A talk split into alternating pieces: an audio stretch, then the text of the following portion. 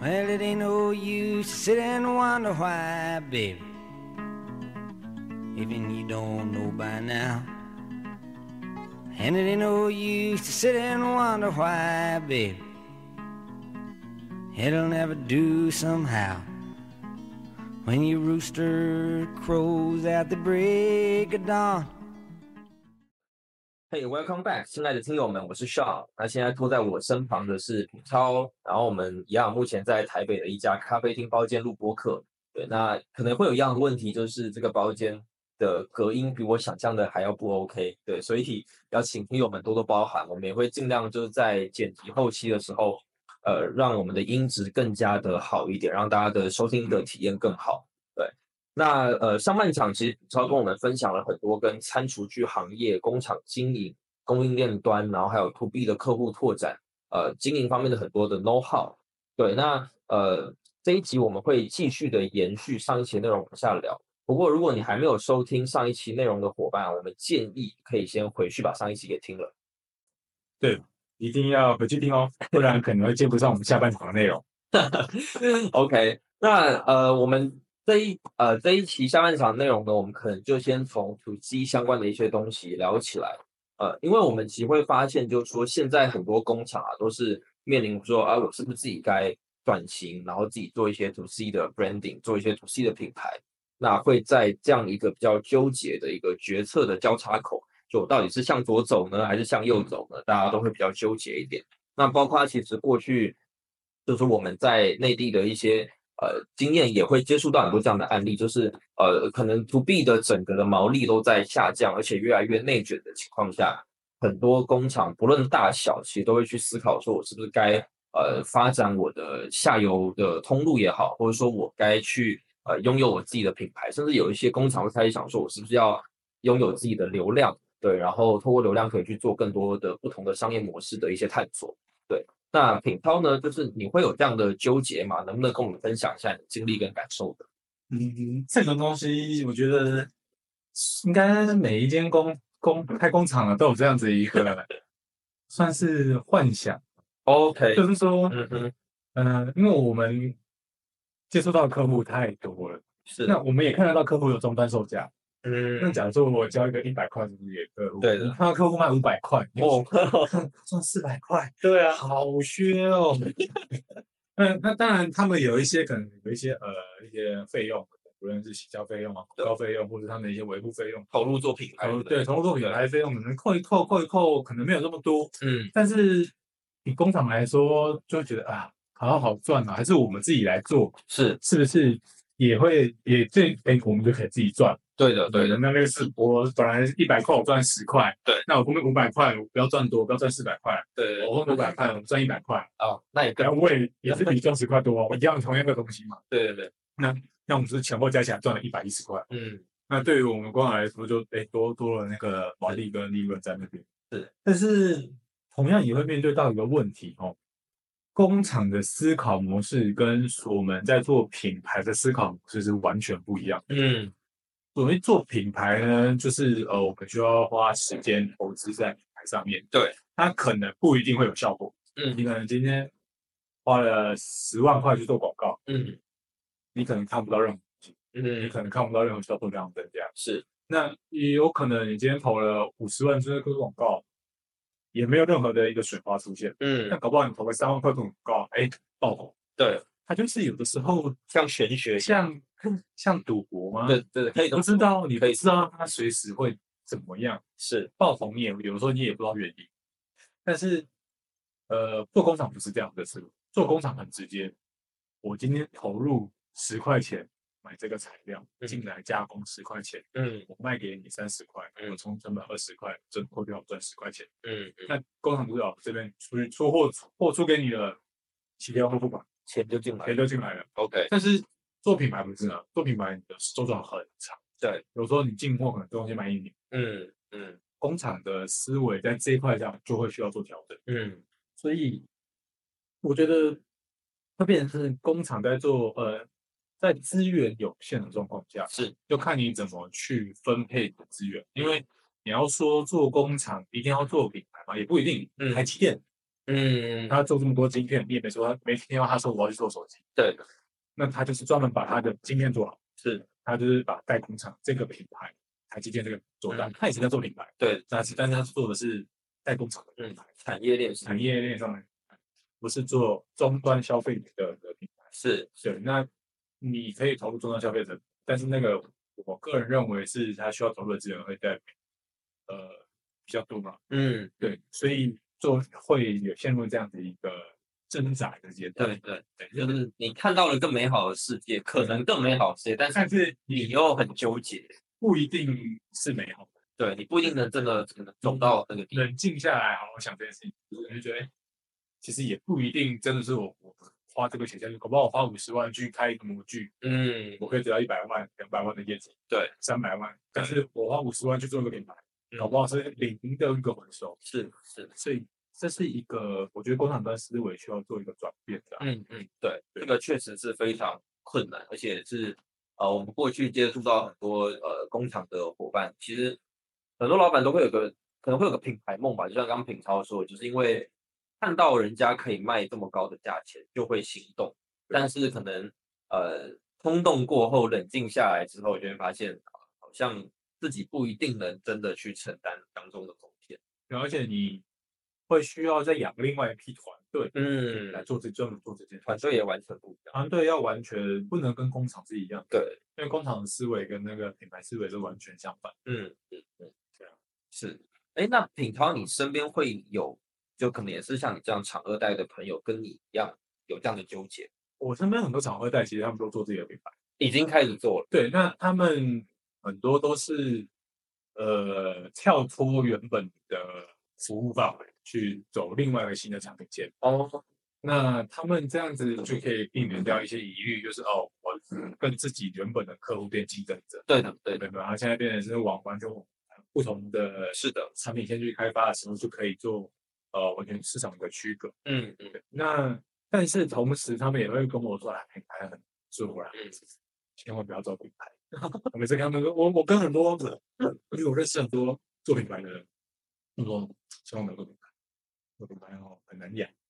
你有时跟他候们探讨过为哦什对么？跟他们讨会这论样过，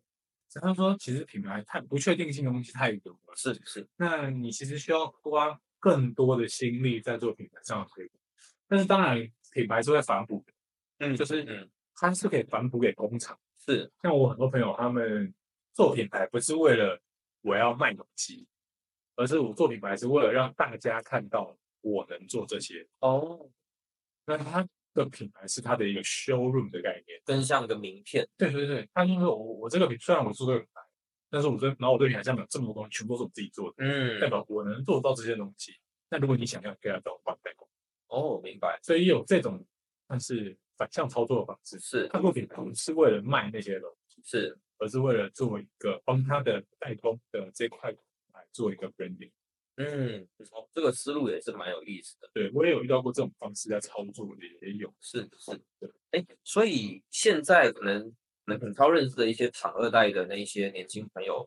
可能目前做品牌来说，大家都还是在一个比较亏损的状态。还在我觉得算刚起步，哦哦，然后要到打拼，我目前听到的不多，嗯嗯，我认识的也不多，确实，感觉就是千军万马过独木桥讲。的就是靠靠原本的代工厂在养。 OK 对 OK，就反正代工厂就把它当成是一种业务投资咯对，啊然后去养活它这样对子。啊，是，OK。所以，嗯，你自己啊，就是如果你自己来看待这个事情的话，你会觉得说，就是可能之后的工厂去做做土地的品牌这件事情，觉得它会是重要的嘛？在未来的话，嗯，其实我觉得是嗯哼，是一个可以投资的一是个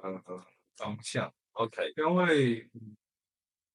你因为其实做代工厂最怕就是没客，对，最怕就是没有客户。对，那当你没有客户的时候，你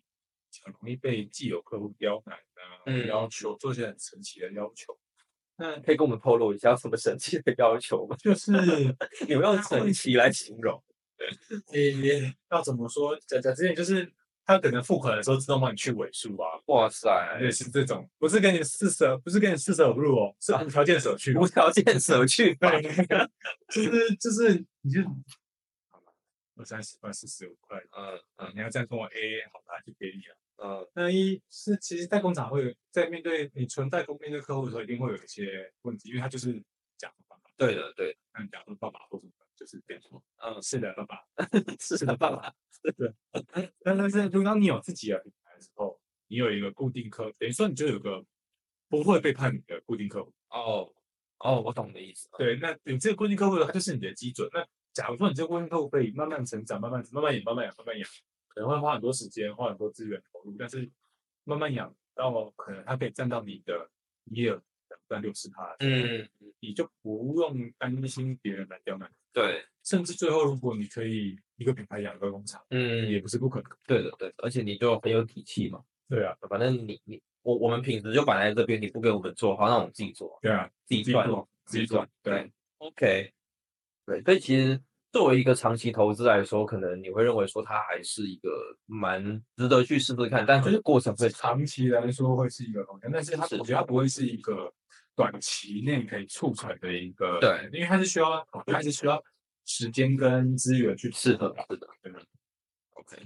OK，那呃，站在呃品超作为唐二代的角度来说，呃，你觉得做一个全新的 to C 的品牌，我们先不说是哪个品类，呃，可能是餐厨具，可能是你感兴趣的其他的一些品类啊，呃，你你觉得对你来说最困难的那个点可能是哪些？最困难的点，对，你们困难点很多，很多，我们来分析一下，对不对？你就想到什么你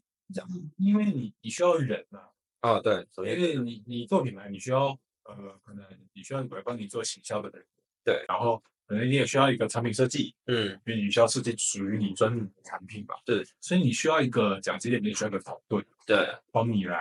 完全负责这件事情。嗯嗯你不能不可能想说你自己单干，嗯嗯，当然有人会想说我前面自己做，那有东西外包，外包给成设计师嘛，有对但是那个其实外包下来，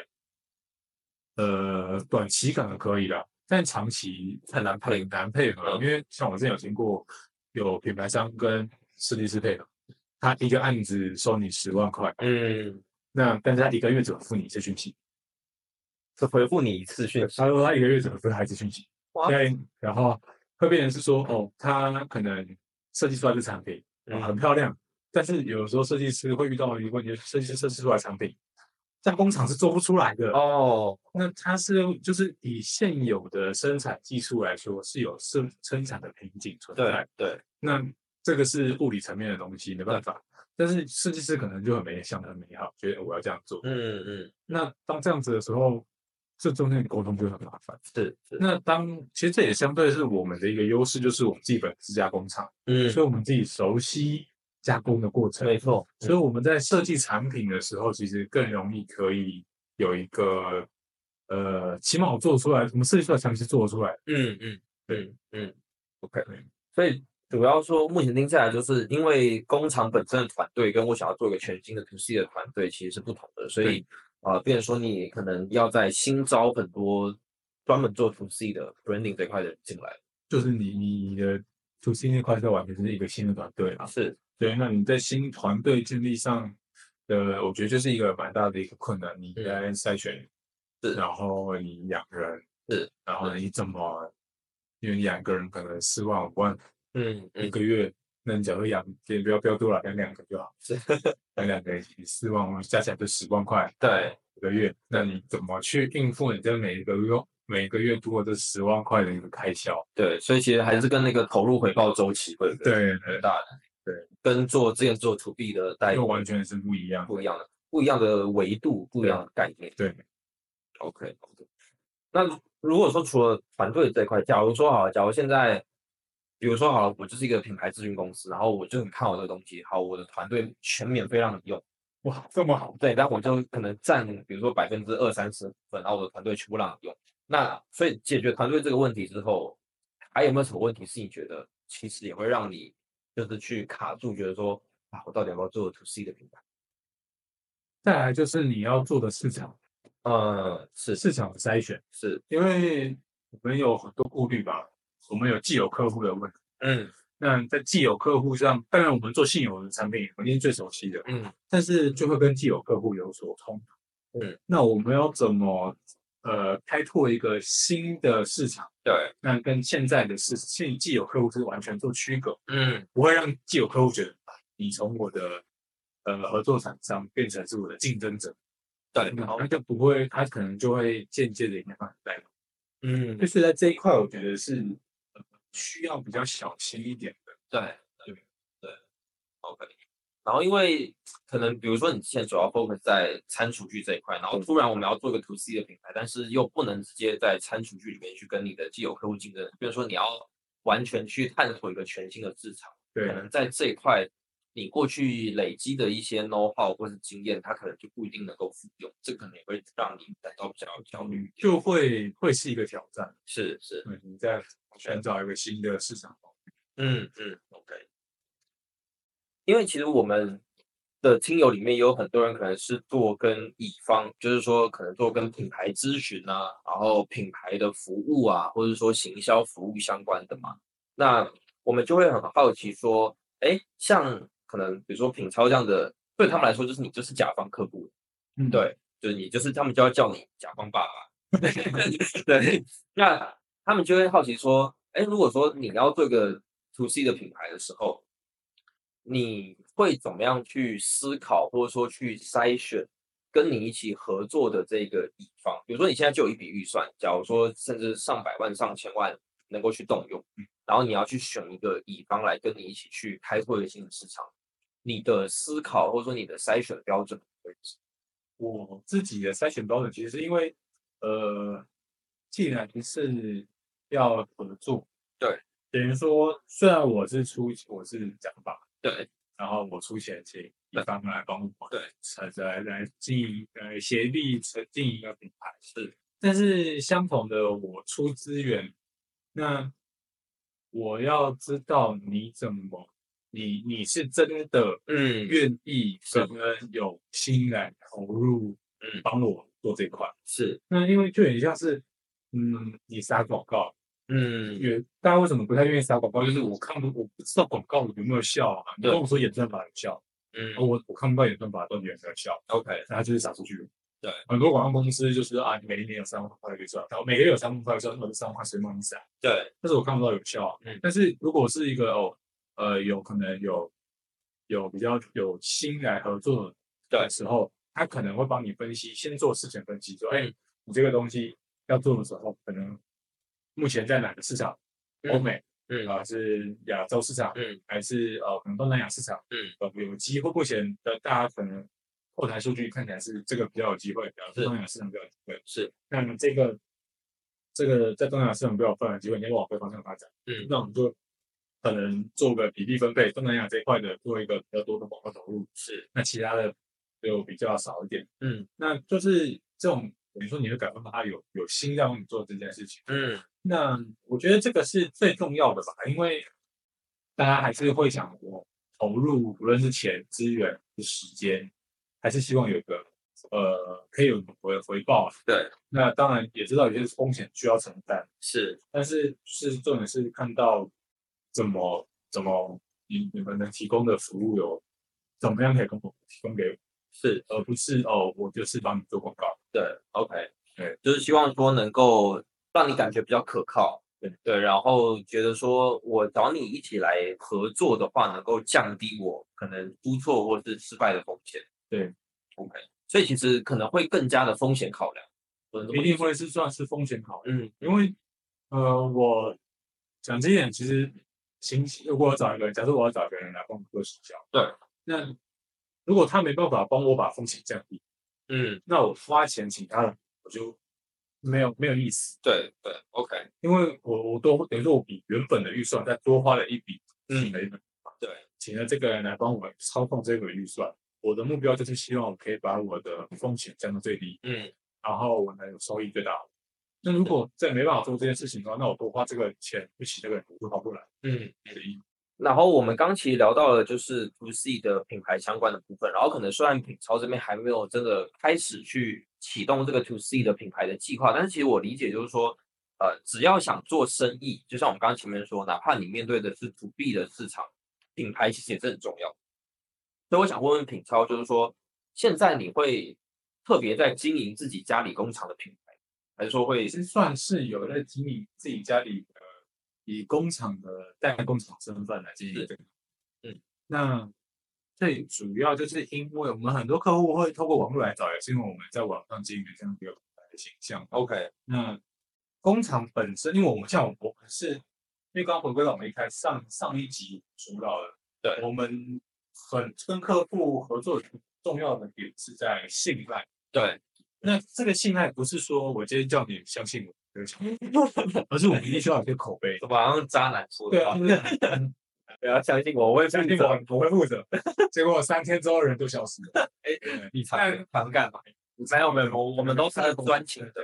对对对对，啊， 所以就是会，怎么说就是我们等于说我们很注重工我们工厂的品牌，是因为我们注重我们给大家的形象。对，假如说你今天找我们，结果你去外面打听，因为台台湾太小了，啊嗯，都是一个圈子，做这个圈子，你去打听啊，他跟你说，反正就是又贵又没 用，不可以都没用，你对啊好惨哦，又贵又没用， 然后东西又做很烂，只剩一张嘴对了啊，。始终说自己最贵又最好，真的 是，那这这让外面别人听起来就啊，那那我不会想找你合作。是，但是是如果你一直口碑都是好，就是嗯，你的品牌给人家印象是，你这个工厂品牌是好的时候，别人哎，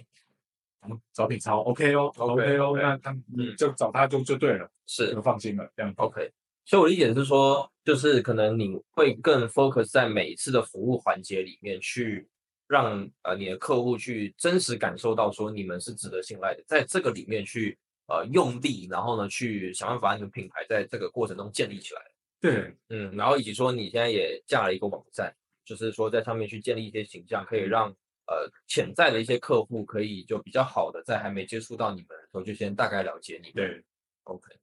然后除了这个之外，因为我知道说就是你还有在加入一些商会啊，或者对参加一些商会，对，也会在这个上面去通过什么方式建立自己的品就是你透过跟人家之间的交流，牌，因为其实你你在跟人家交流过程中，别人就可以大概知道说你到底会多少，是你的能力大概到哪里。是那他看过你们的家生产的一些产品的样品之后，他可以知道说你做出来的东产品的呃样式嗯是到什么程度嗯嗯。那其实我加入商会最主要目的就是增加一些呃曝光度，嗯嗯那些工厂工业，呃，台湾在呃加呃代工厂这一块，我觉得太，比如说太过封闭，在上哦一代那一代太过封闭，他们就是哦，我都在自己那个小圈子，埋头苦在干里面我就是就是打工作，是但是有时候你增加一些曝光度，让不同的人看到你，那可能他们会想到一些，哎，搞不好这里可以做，嗯或者想到一些不同的合作模式，是可以来找你有一些不同的火花这样。嗯所以我觉得我加入商会啊这种这种比较社团性质的东的场合的时候，最主要就是增加工厂的曝光度，嗯让大家更知道我们是谁，我们在做什么，我们能做什么。 OK，那刚才品超有提到，就是呃一些其他的二代朋友，他们可能已经开始在做 to Z 的品牌。那其实我们都知道说，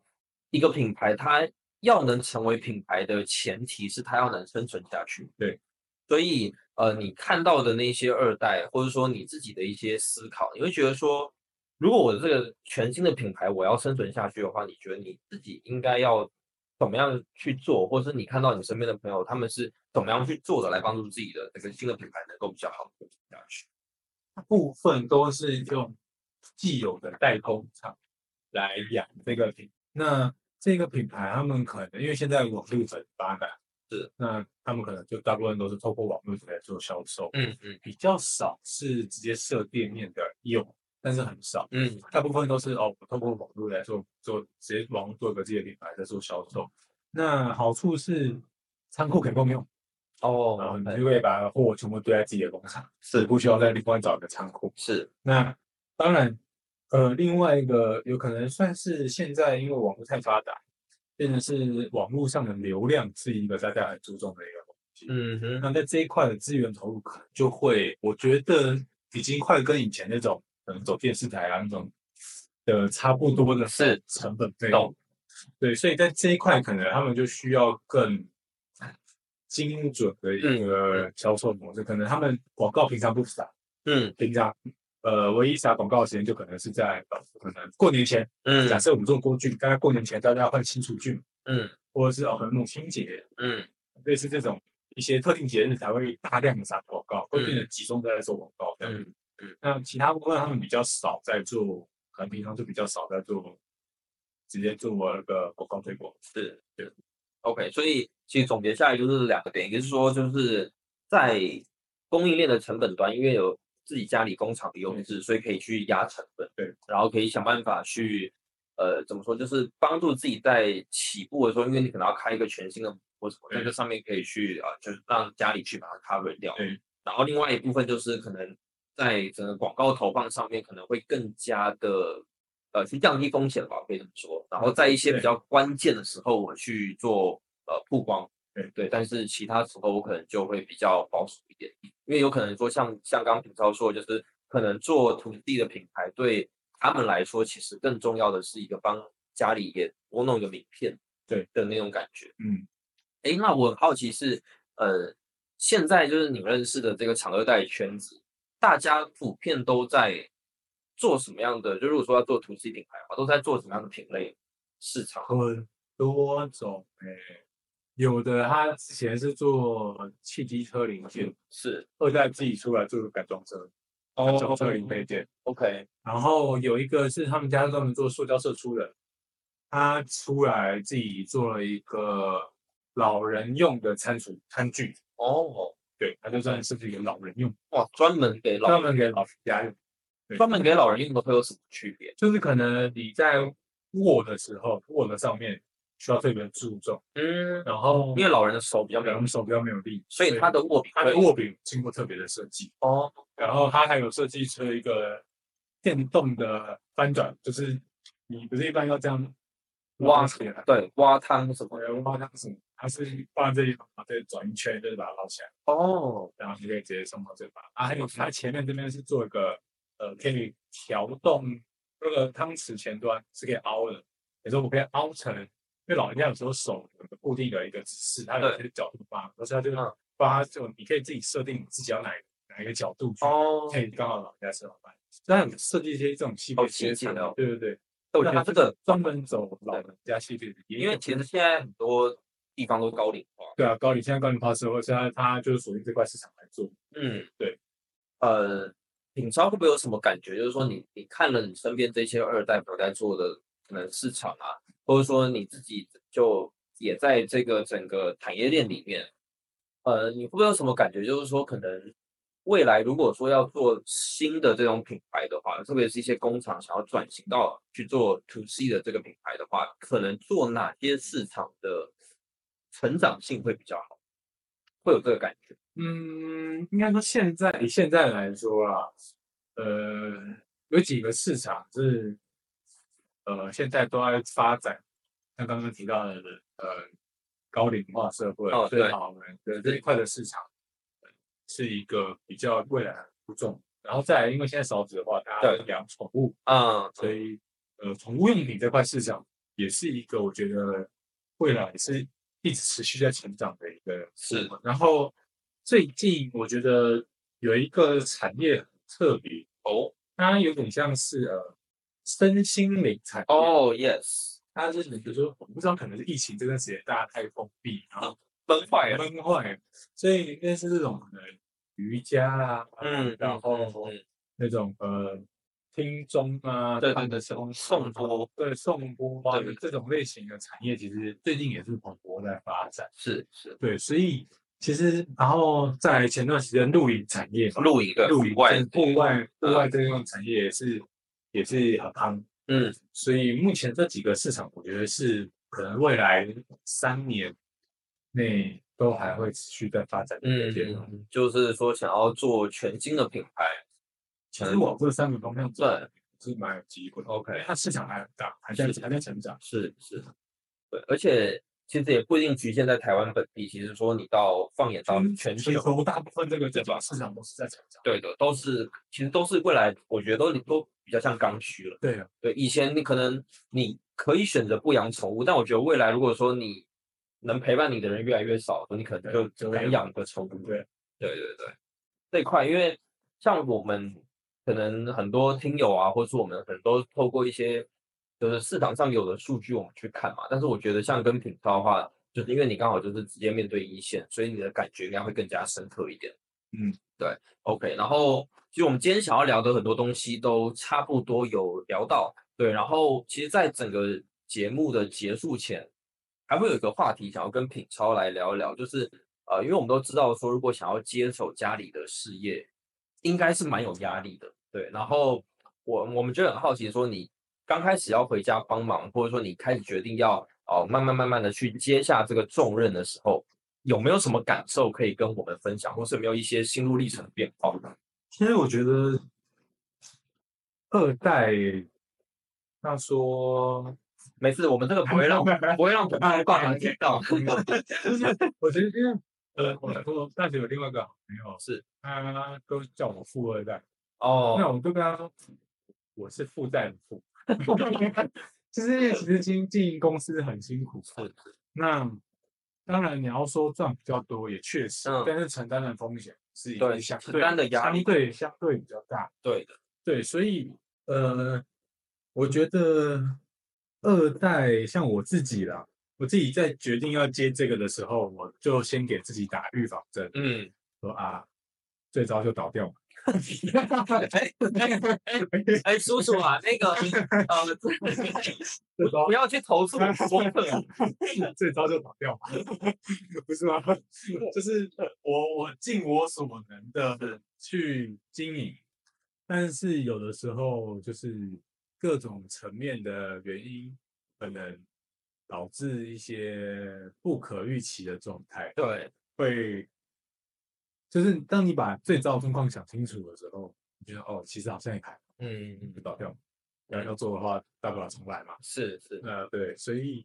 嗯，但是我觉得二代不是，当然别人别人怎么样我不知道，那种真的很有钱的二代我不知道。嗯，等像我这种中小企也业，中我了我稍觉微得有点钱的，就是 小小康小康二代小康的二代，其嗯实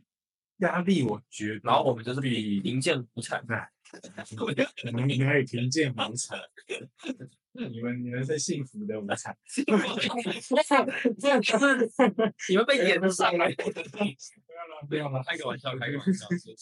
二代他们不是像我自己，我就觉我觉得我不是大家看起来就是哦，呃，光鲜亮丽啊，嗯家里有产业给你接啊，有无忧无虑啊是，然后对，那家里没有什么压力啊。那我觉得相相反，而是我们要背负压力很多，嗯因为我们要做的不是只给客户看，嗯，我们还要做给一代看，哦对，我们还要做给一代的那些员工们看、元老们看。哇，因为我们